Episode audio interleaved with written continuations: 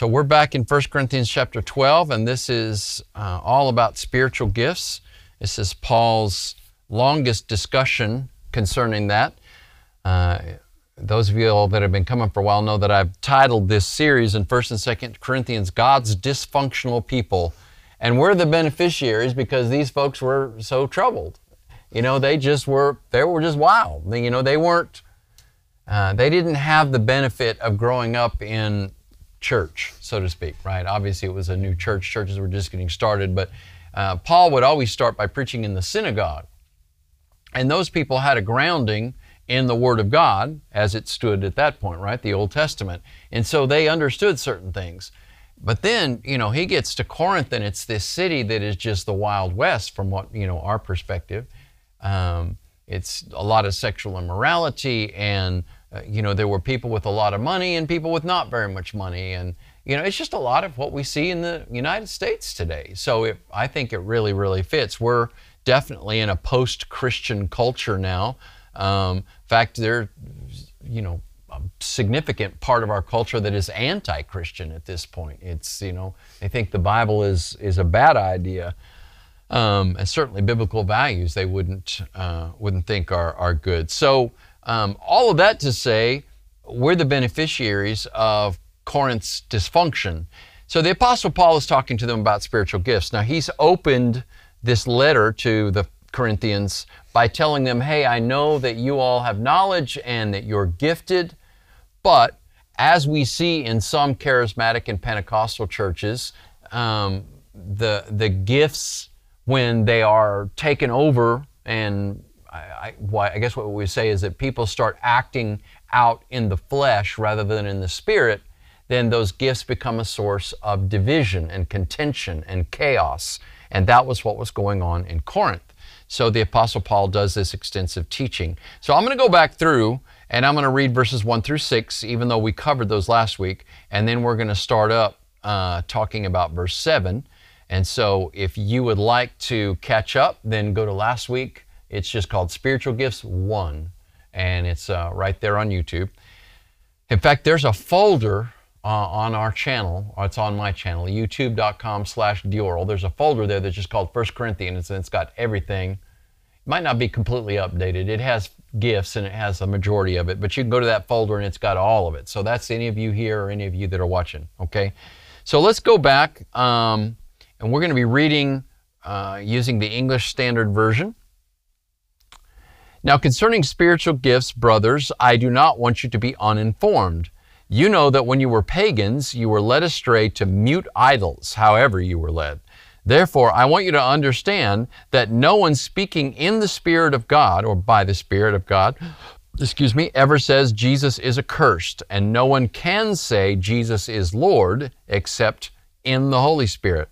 Now, there are varieties of gifts, but the same Spirit, and there are varieties of service but the same Lord. And there are varieties of activities, but it is the same God who empowers them all and everyone. So I want you to remember that those little verses right there because we're going to come back. They, they serve as an outline for the gifts.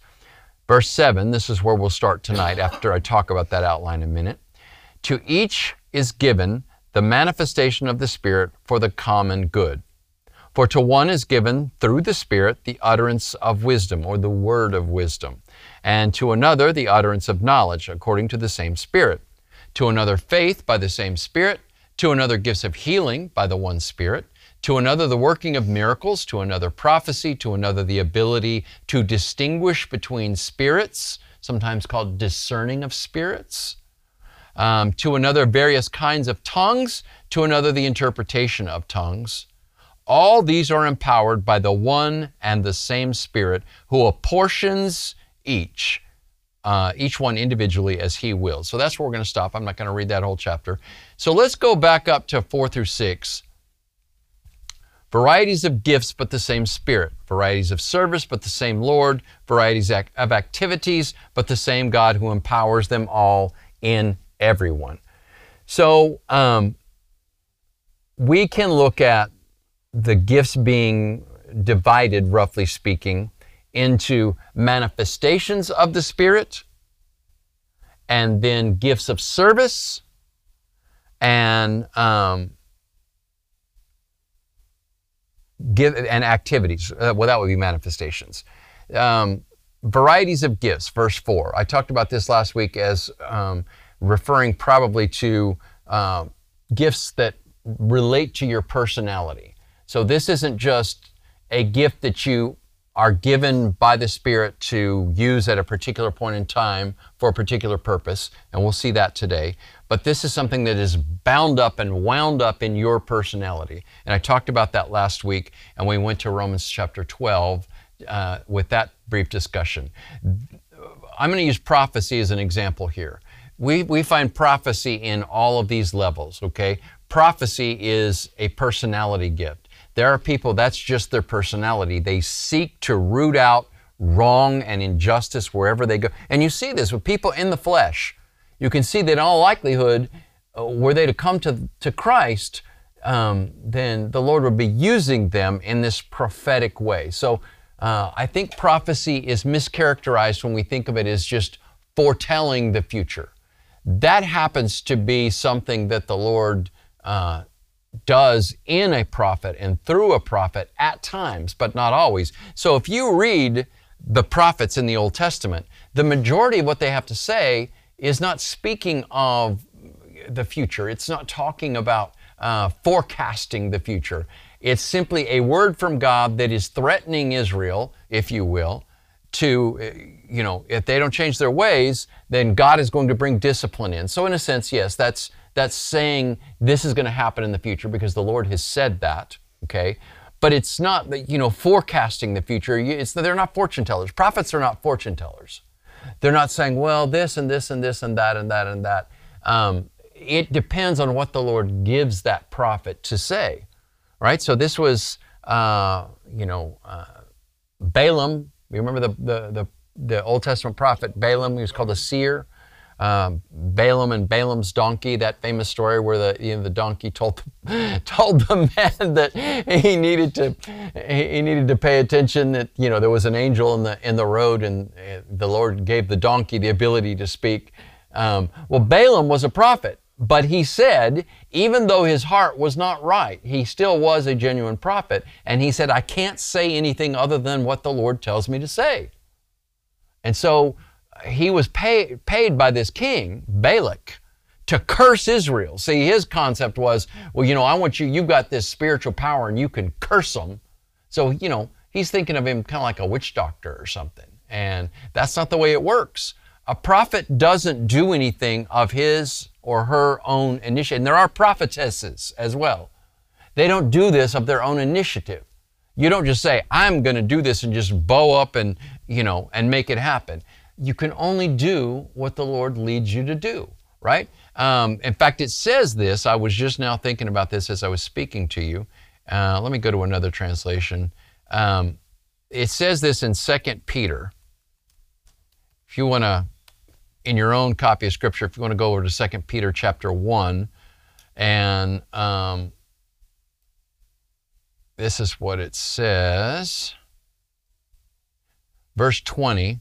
Uh, this is 2 Peter 1 20. First of all, you must understand this that no prophecy of Scripture is a matter of one's own interpretation.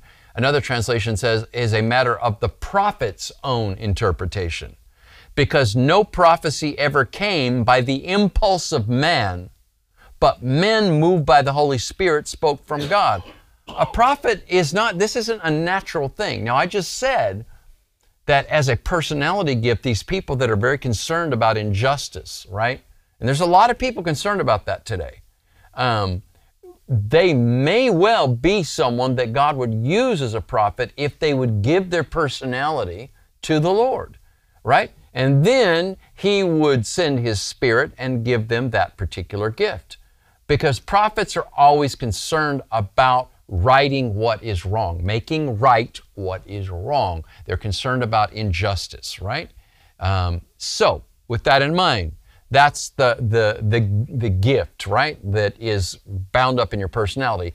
But then there is a manifestation of prophecy. Now, we're going to look at manifestations today, okay? Somebody that's not a prophet could speak a prophetic word. That's not their gift.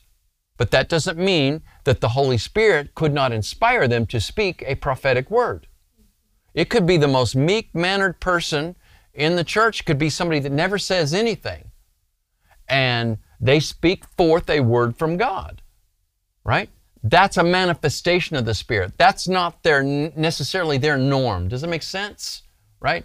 That's not where they normally operate. That's not their personality, right? They they may be just a very mercy oriented person. They may be uh, someone that is uh, I don't know. Uh, they may be a teacher. Some you know a teacher is not necessarily prophetic. Um, there may be prophetic elements that are there, but a teacher is trying to give you the tools so that you can go out and do it. And that's what I'm trying to do a lot of the time uh, on Sunday and definitely on Wednesday is, is not to tell you, you know, change, change, change. What's wrong with you people? We need to get right with God. But I'm trying to give you the tools and I'm trying to give you the knowledge that you need to work through this with your own relationship with Jesus, okay? So, the personality gift of prophecy, there, there's the gift, right?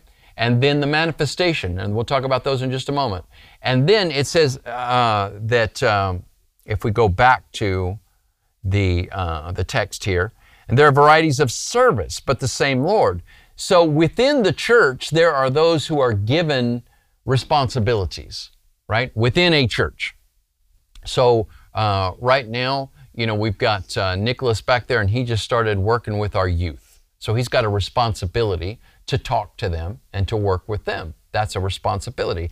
And so the Lord is going to give him uh, the gifts that he needs, even though that's not necessarily his background. The Lord's going to give him the gifts that he needs to carry out that ministry. There are ministries within the church, okay?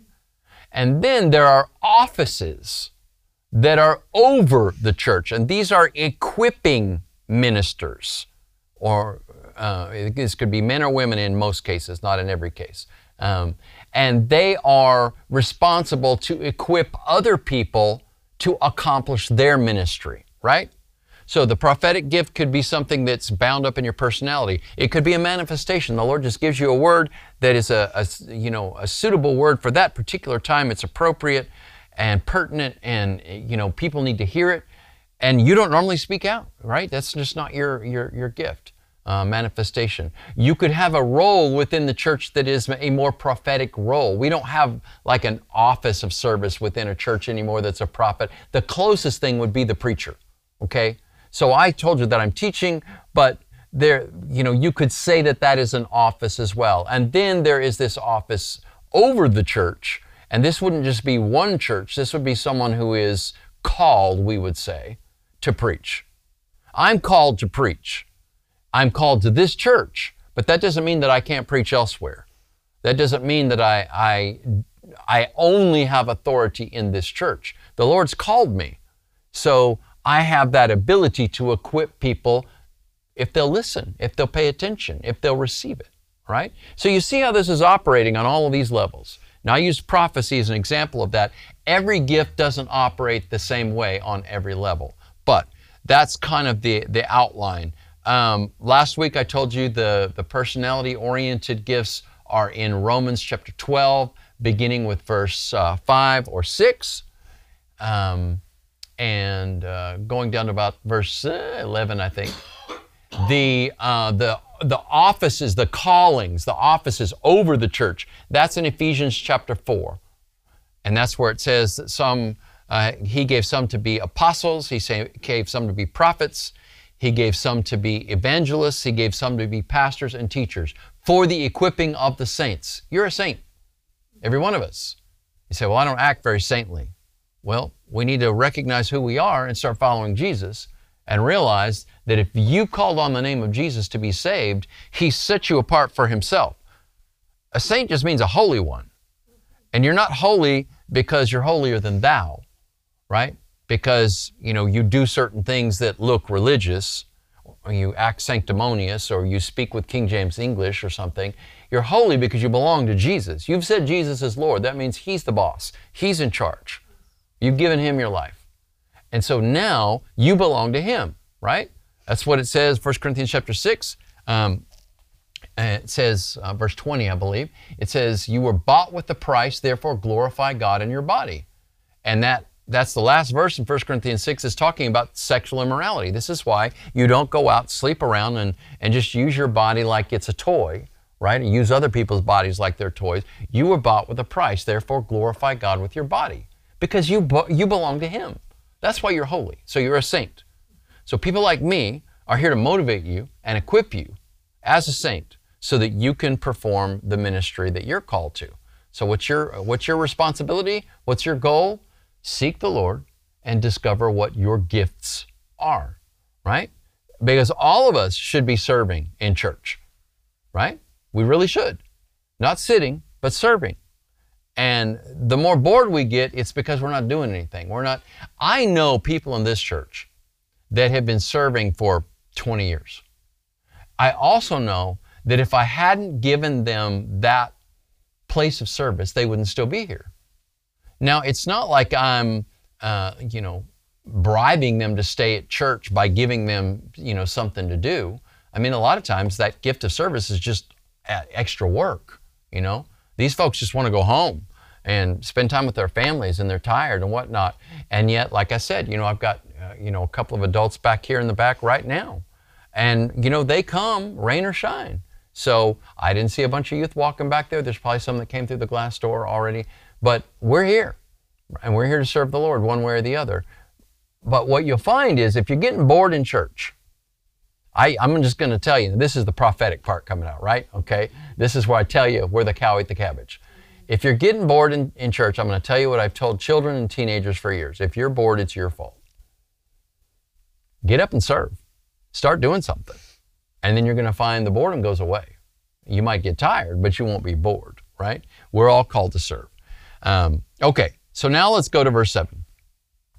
To each one is given the manifestation of the Spirit for the common good. Number one, understand this is the this is what demonstrates that the Holy Spirit is present in you and in a group of people that we call the body of Christ. Because there is a manifestation, a disclosure, a showing out of the Spirit. When you go in a church and it's just the frozen chosen sitting there doing nothing, uh, there might not be any Holy Spirit there at all. The, man, the Holy Spirit is going to show. If you have the Holy Spirit, it's going to show.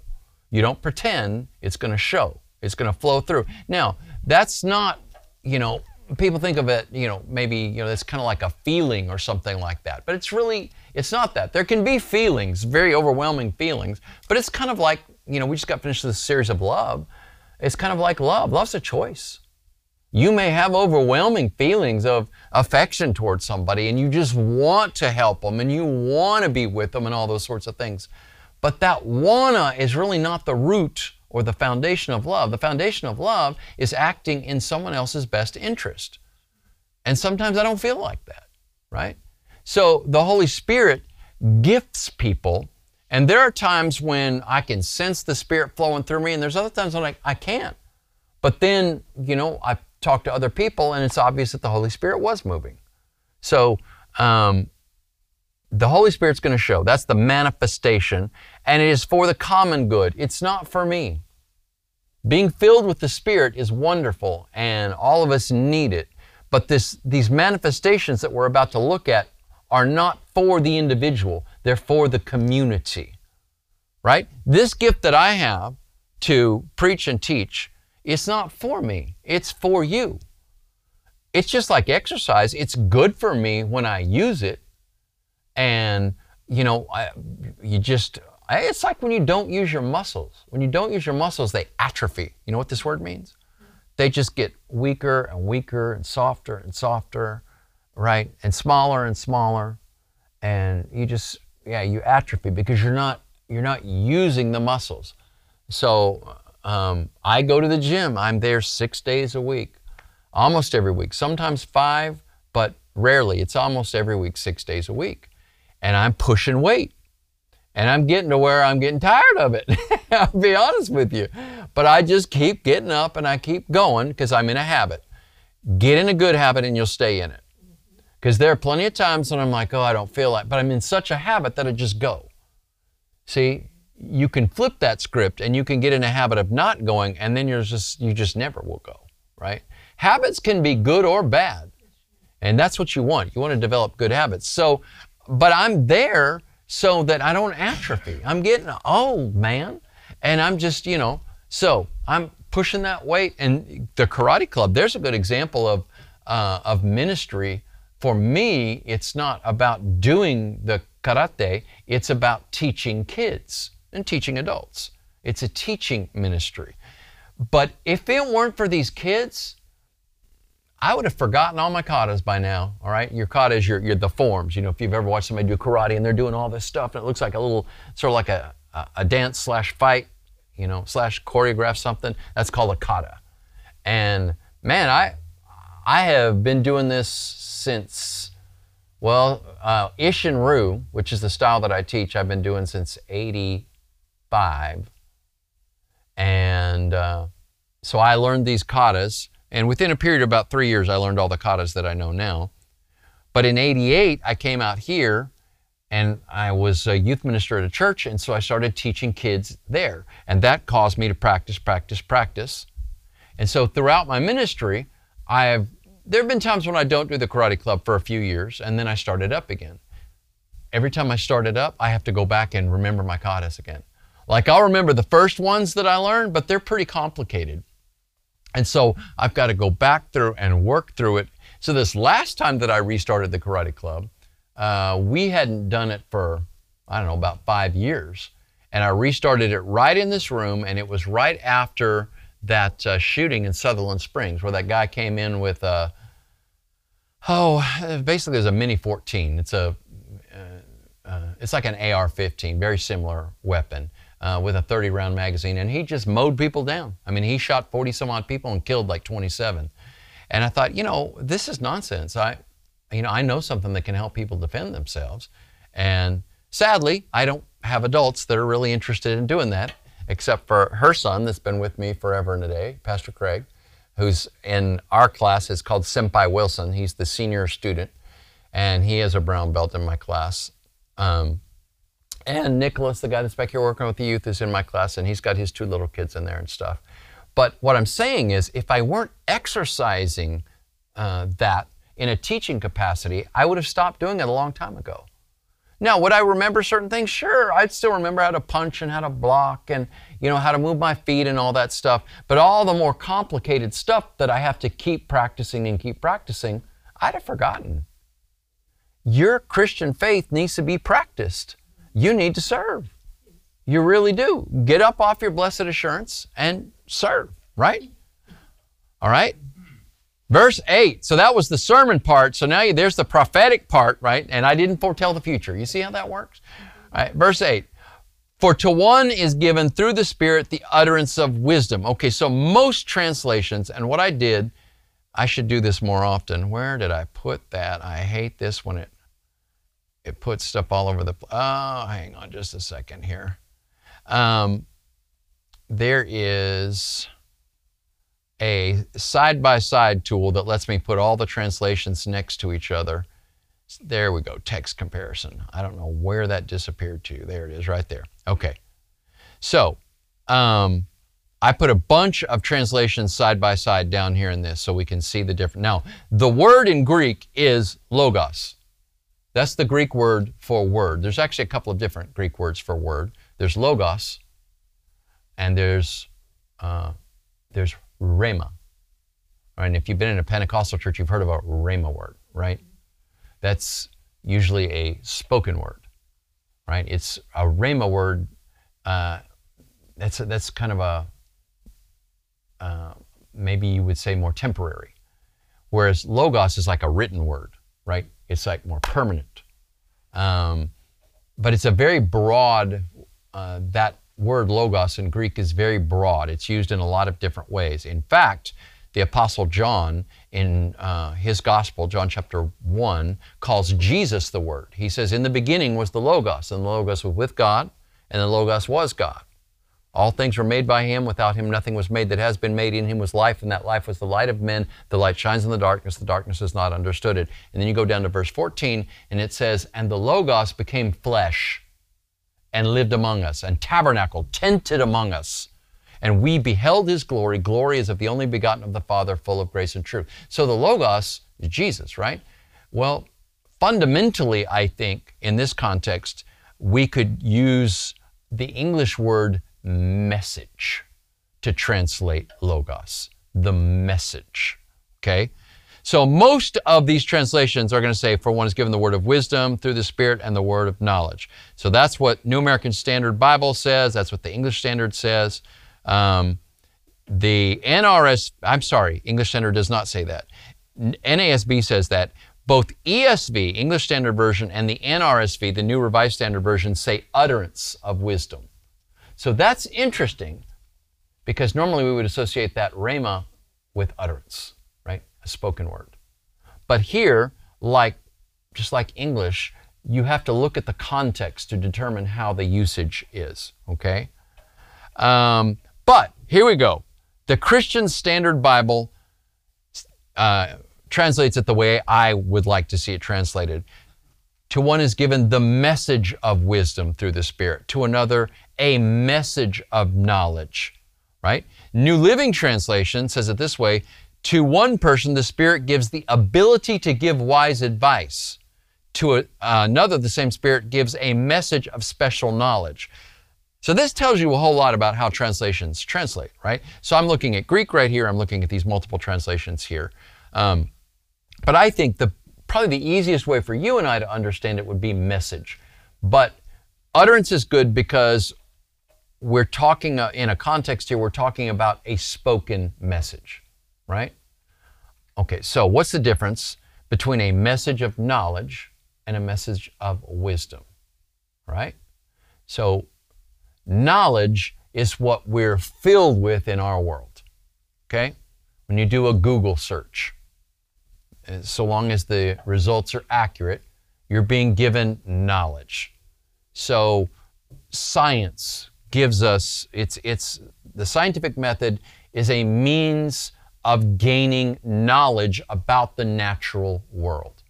So Sue just got a new phone and she didn't have the knowledge as to how to operate that phone. And it was very frustrating because it's different. Doesn't have a home button like the other one and and it was just all confusing and messed up and whatever. So she had to get a little bit more knowledge. Now that you've gotten more knowledge, you're probably feeling more comfortable with using the phone. Right? That's knowledge. I can't find where you're at. But it takes wisdom to employ that knowledge, to use that knowledge in the correct way. So I may know all about, and I'm looking for my bag here, my phone's in my bag. I may know all about how to use my phone. Okay? Um, but it takes wisdom to know when and where to use that phone. Okay? So I'm going to be honest with you people that are sitting in church, and none of you are doing that, so just so those of you all at home can understand, I'm not picking on anybody here. Um, sitting in church and they're, they've, they've got their little, their little phone there. Now, a lot of people do what I would like for them to do, which is get the Bible app on their phone and use that.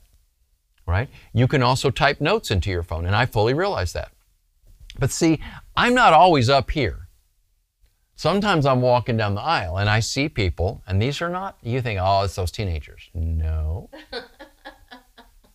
it's adults watching little videos on their phone.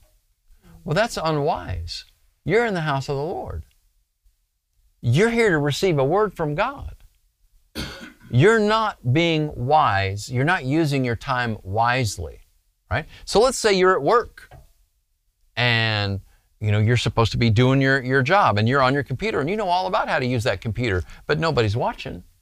So you just slide over and start watching highlights from the Super Bowl or, you know, watch the, uh, watch the halftime show. Yeah, man, I heard all about that halftime show. I didn't get to see it. You know, oh no, I really like that, you know, and you, you're looking at it. That's just unwise, right? So wisdom is knowing how to properly, correctly use knowledge and it always implies having a, a sense of virtue or morality. Wisdom is always really about being moral, being virtuous, doing it the right way. Wisdom helps us to understand that there is a way things are supposed to be. Just because I can do it doesn't mean I should do it. There's a word of wisdom for you right there. Just because you can doesn't mean you should. Wisdom is, should I do this? Well, how do I know? James chapter 1, verse 5 says, Does, Is any of you lacking wisdom? Let him ask God, who will give that wisdom to him uh, without uh, uh, being grudging about it. God will give you that wisdom willingly.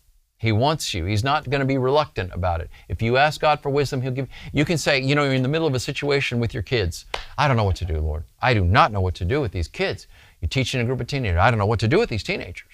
You need wisdom, right? And that's, I'm telling you what, relationships are all about that. So, uh, I was just going over, we have these small groups, and this is an opportunity for me to make this as an announcement. Um, uh, if you go to our website, you'll see uh, about halfway down on the main page, there is a picture that says Awesome Relationships. If you click that picture, it'll take you to a page where you can sign up for a small group. And there's small groups meeting everywhere. It's a four week study in relationships. The first week is on marriage relationships, the second week is on family relationships, the third week is on friendship relationships, and the fourth week is on a relationship with God. And I was listening to Rick Warren talk in the beginning of this uh, message on uh, marriage and he just you know he was he's known for his wisdom he was just saying some incredibly wise things about the relationship you know a marriage relationship uh, he said accurately he said getting married is not going to get rid of all of your problems getting married may make it seem like you have even more problems he said but that's not the reality he said getting married just shows you all of your areas of weakness because they just get highlighted in a situation where you're in a relationship. So if I'm by myself, I can just, you know, get mad at my computer and say, this is dumb. When there's people in the house and I say that, they think there's a crazy man in there on his computer. It's what they think it is, right? So there's a good example of wisdom. Wisdom is knowing how to handle that relationship. So when you talk to children, you, there's a certain way you need to talk to children. When you talk to somebody your age, eh, same sex, you, there's a way to talk to them. Somebody your age, a different sex, and you're not married to them, there's a way to talk to them. And there's a way not to talk to them. There's a way to be around them, and there's a way not to be around them. There really, really is. Okay? And you've got to be aware of what's going on in the world around you. So I've been teaching kids karate for a million, million years, right? Um, we have a world now that's so messed up, that's so perverse, that I have to be very careful when I touch these kids and when I move them. I don't want to give off any kind of, call it a vibe, if you will, right? that I'm doing anything other than helping this kid face the right direction, put his or her leg in the right direction, and I'm, I'm just sensitive, right? So we have kids all the time.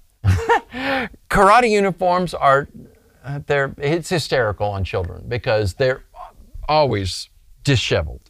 Like they're, they really are. It's like, and I've got them the kind of pants that are easy to put on. I just, traditional karate pants have a drawstring waist on them, and you got to be able to tie that and tie it down. Okay, and uh, so I don't. They don't have that.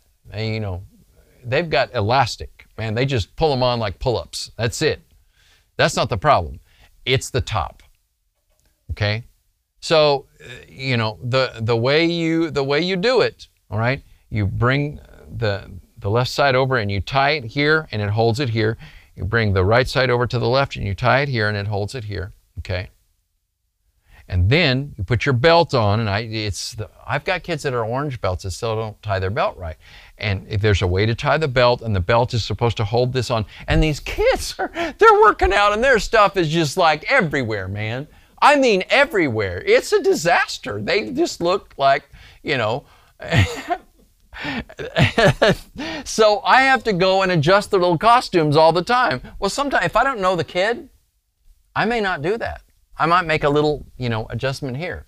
If I know the kid and the parent is in the room and I've got to do more of an adjustment, then I will. So Asher, I have tied his gi on. He's finally got it to where he's pretty much got the gi correct, right? And he still comes to me about that last little bit of the belt, you know, getting that figured out.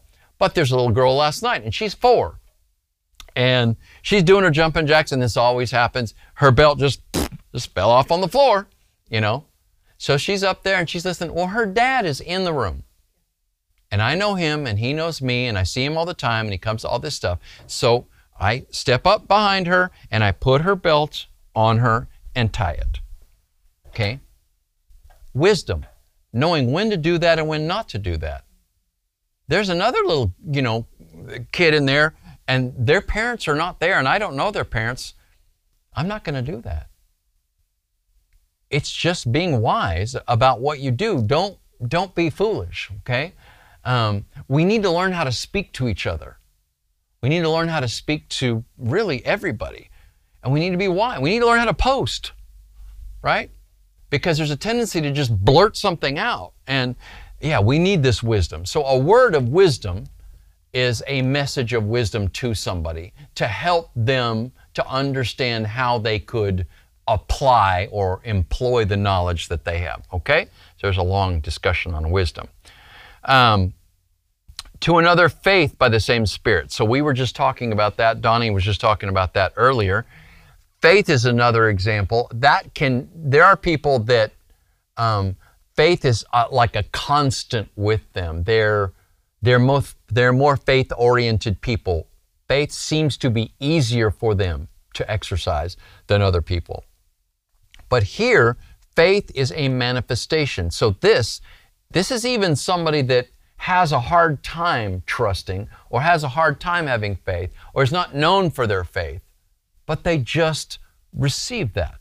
The Lord just gives them that assurance, okay? Now, faith is the assurance of things hoped for, the conviction of things not seen. They receive that insurance, assurance. They have that conviction, and they just walk in it, right? if you'll be open to the Holy Spirit, He'll give you all of these. These are not permanents. These are gifts that can come to you at any time. If you're walking in the Spirit, you should have a message of knowledge sometimes, right? Maybe a message of knowledge that the, the, the Lord is giving to you, for you, so that you can be a better disciple, right? It can be a message of wisdom for you, or it can be a message of wisdom through you to other people you can be given faith in a particular situation. So we just went through the hugest test over the last two years.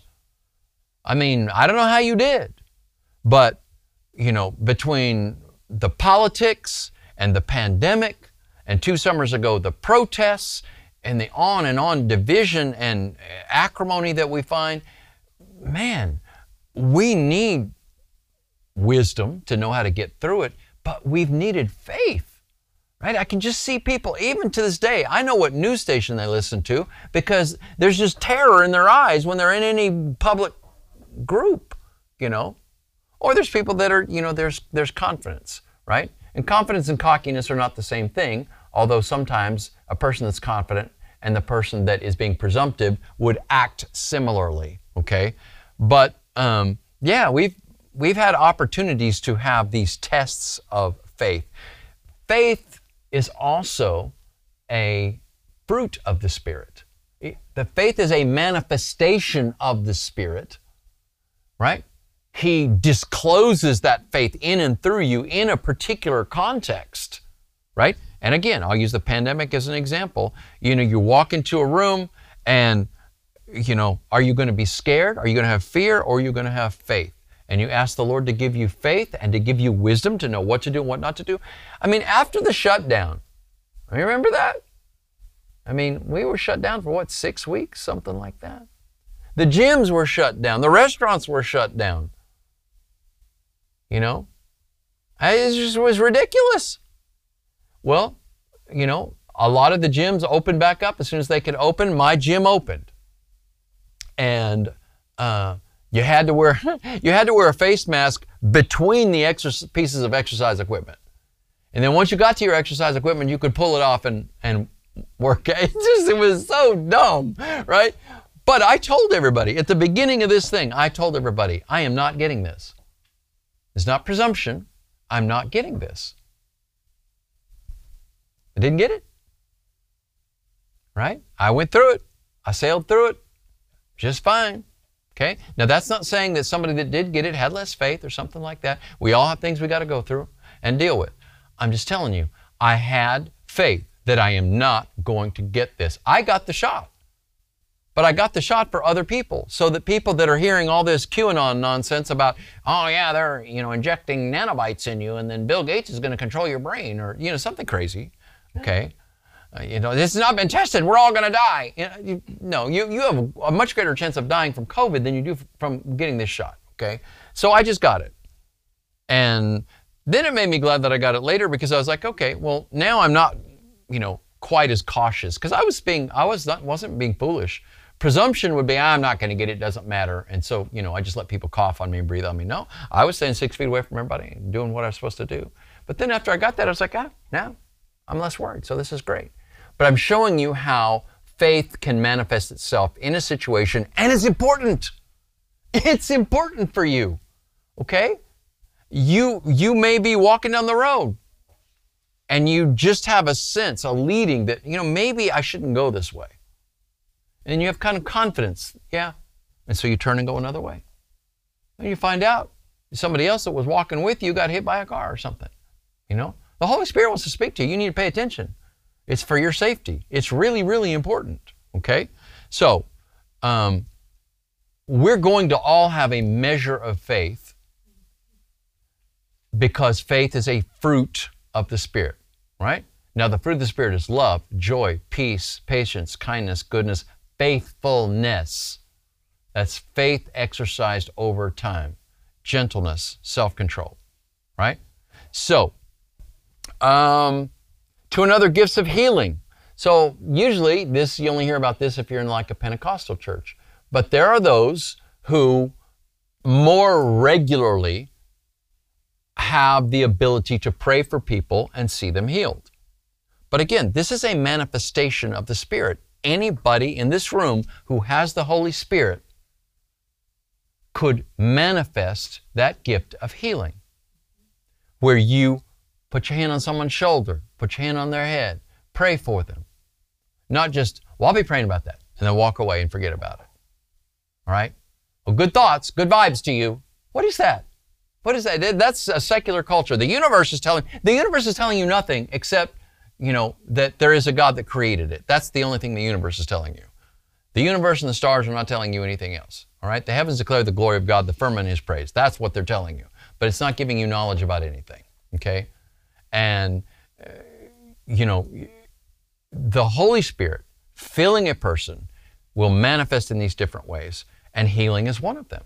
So, I don't say good thoughts, good vibes, blah, blah, blah. I pray, and I pray in Jesus' name. And I don't keep, you know, unless it just keeps going through my mind, I just, I just pray it, okay?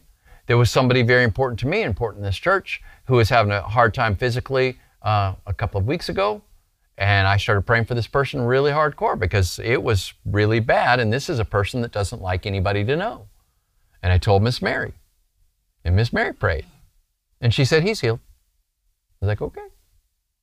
You know, he's been better. I haven't seen anything happening.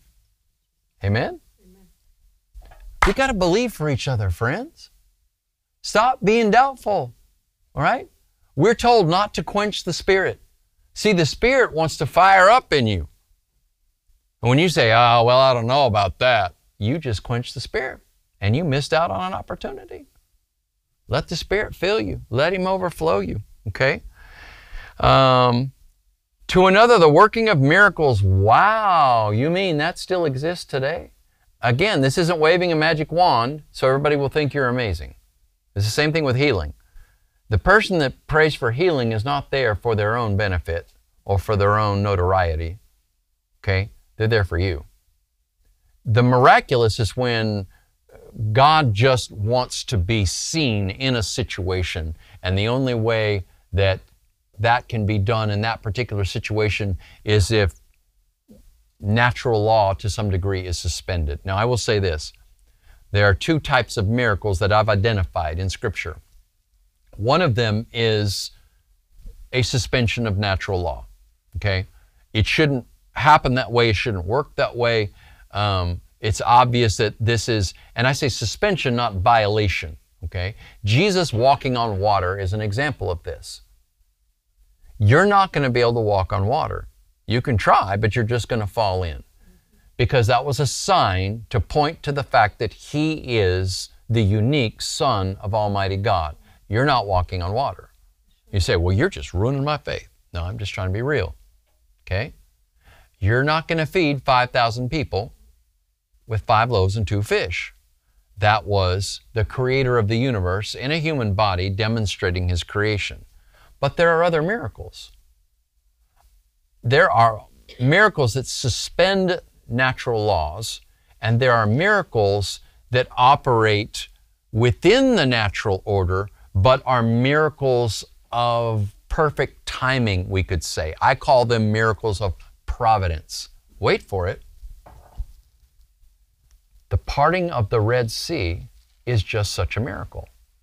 Do you know we know how the Red Sea was parted? It says it. It says it. It says a strong wind blew all night. Okay, so we have these cool movies that we watch, right? There's Prince of Egypt, the cartoon, and then you go back and there's, you know, there's the Ten Commandments with Charlton Heston, which for us older people, that's like, you know, that's that's Moses. When we hear Moses, we're like, Charlton Heston is talking like this.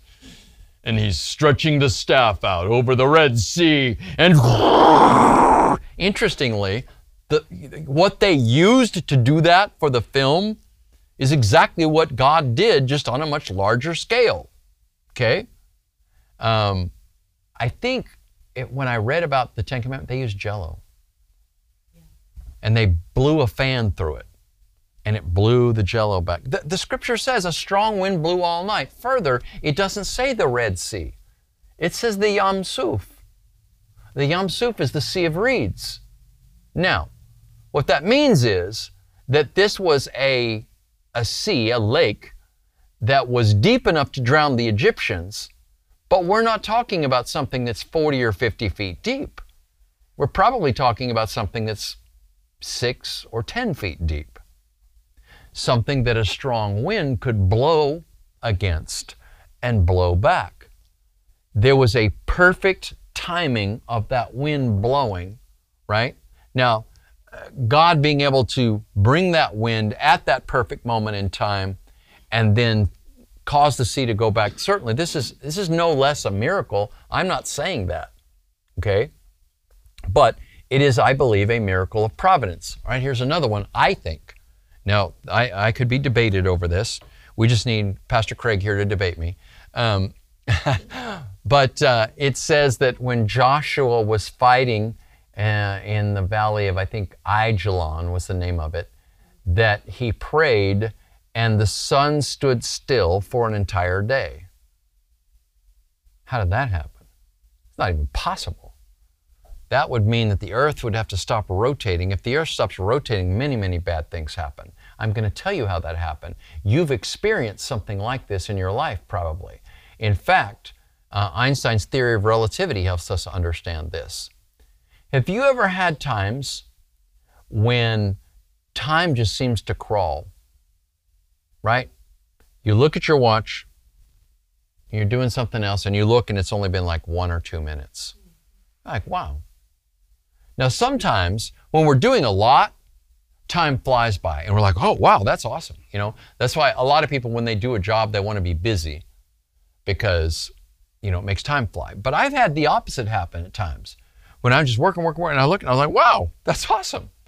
You know, and I got a ton of work done in like 10 minutes or something. That's what I'm talking about. It's, it's perception. It's God giving you, a, giving you the ability to accomplish a significant amount of work in a brief period of time. And I think that's what happened. And Joshua's perception was the sun is still there and we're still fighting. But he got it all done, right? God is the master of time. So there are miracles of providence and there are miracles that suspend the laws of nature.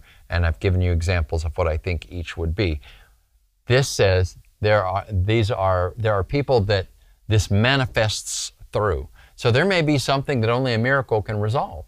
And you got to pray for, I mean, Pentecostals are always talking about you, you pray for your miracle.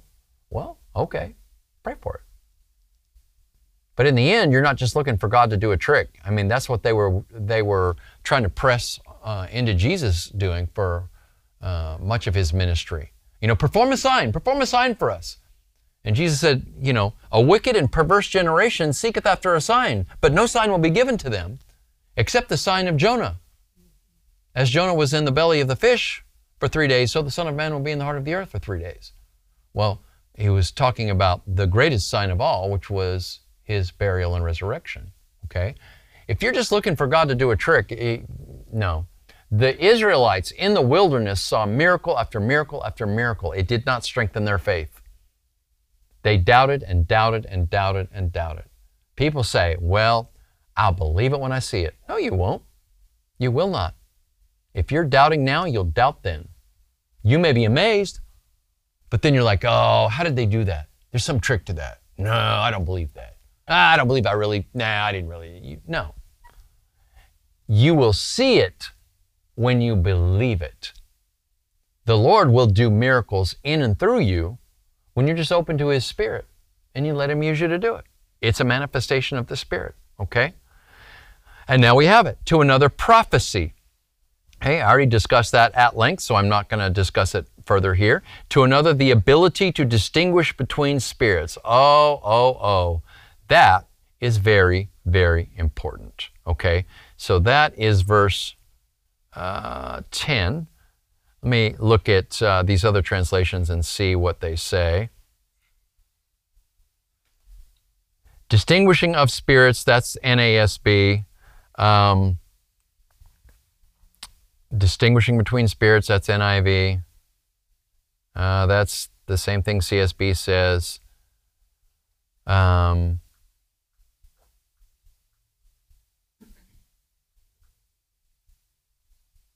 Ah, here we go. Uh, New Living Translation. He gives someone else the ability to discern whether a message is from the Spirit of God or from another spirit. So that's kind of more explanatory, right? That maybe helps a little bit more. Now, here we go. This is what I'm accustomed to. This is the Net Bible, the New English Translation. Uh, and to another, discernment of spirits. You know what it means to discern? To be discerning? right? It involves wisdom and it involves knowledge. Okay? Um, discerning of spirits is the New King James Version. Um, and distinguishing of spirits. I think that this idea of being able to discern whether it is the Holy Spirit or another spirit. You have people all the time say, well, you know, I'm a spiritual person. Okay, so is the devil. Hmm. Your point? Yeah. Demons are spiritual. You're not telling me anything. What you might be telling me is you're an emotional person and you're mischaracterizing your emotions for spiritual things. Okay? Discernment of spirits means you have the ability to distinguish whether or not this is of the devil or whether this is of God. Listen, there's three things that are going to go on in any room.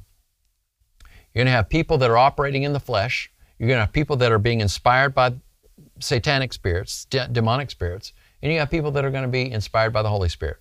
That is always the case. There's no others. Okay? Um, understand that God's angels are not going to try to take the place of the Holy Spirit.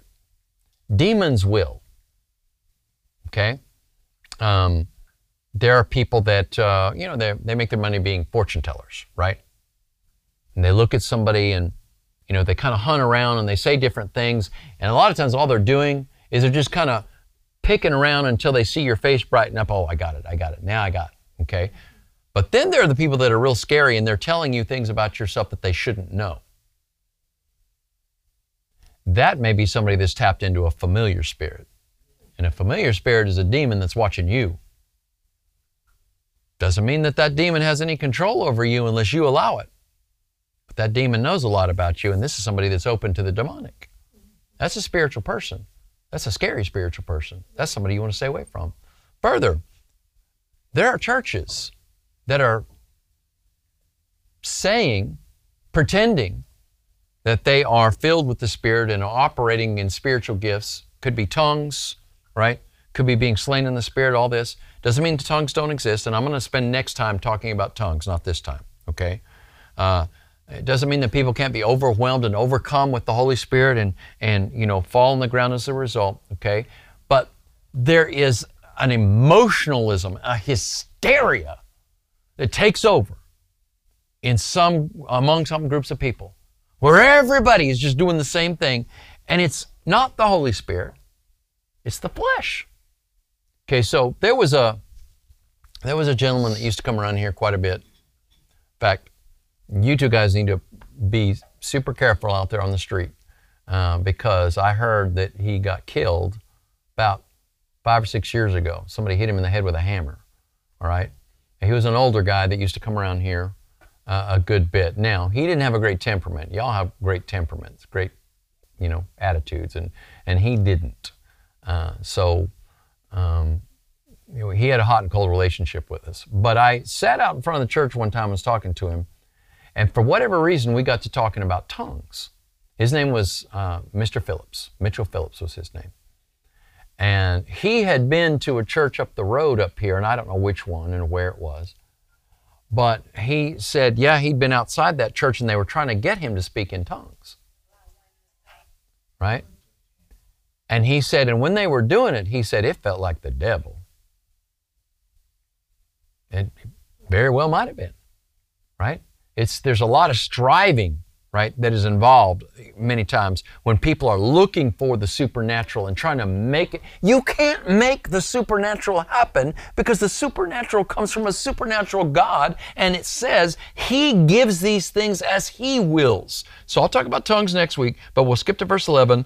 All of these are empowered by the one and the same Spirit, the Holy Spirit, not an angel. There's a church in California where people see angels and gold dust and you know during their, their worship services. Ma, ma, ma, I don't want to talk to an angel. I don't. I want to talk to Jesus. I want to talk to Almighty God. I don't want to talk to angels. Right? I don't need to see gold dust floating through the air and, and all of this other drama. No, one Spirit, the Holy Spirit, empowers these, who apportions or gives to each one in, to individually. He gives it to you, he gives it to you, gives it to you individually as He wills, not as I will. I can express what I want, I can ask for it, but it happens as He wills, right? So, you get in a church where everybody's supposed to speak in tongues, or there's something wrong with you. No, it's not His will for everybody to speak in tongues. It's not His will for everybody to be alike. That's what we're going to see next week as well. That we're one body, but we've got many members, and we're not all alike. You know, our country needs to learn this. Everybody doesn't need to be alike. Our differences make us amazing. You know, there used to be a lot of tolerance in this country that was preached, at least, not, not practiced, but preached. And now, the very people that were preaching tolerance before are the most intolerant, right? And the people that were always intolerant are still intolerant. So now everybody's just intolerant of each other. you know, it used to be if you were liberal, that meant that you were tolerant of the views of other people, right? You let other people think the way they want to think and, you know, be who they are, just don't hurt anybody. And, you know, that's what it meant to be liberal. Now, no, these people on the left are, they're totalitarians. No, you're going to do what we say you are going to do, or we'll deplatform you. You can't speak. It's intolerant, right? No. He gives each individually as He wills. So these gifts are given as the Spirit of God wills. So I can't push my way in, I can't strive to get it. I need to be open to receive it. I need to be filled with the Spirit. And when you're filled with the Spirit, the gifts of the Spirit will be there love, joy, peace, patience, kindness, goodness, faithfulness, gentleness, self control. And these manifestations of the Spirit will occur. Everything from prophecy to faith to distinguishing of spirits, word of wisdom, word of knowledge. These things are all going to be operating in you as what? He wills and as the community needs. It's for the common good, not mine, although it will be good for me, right? And it is as He wills, not as I will. So all I got to do is just be open and allow the Spirit of God to work. Amen?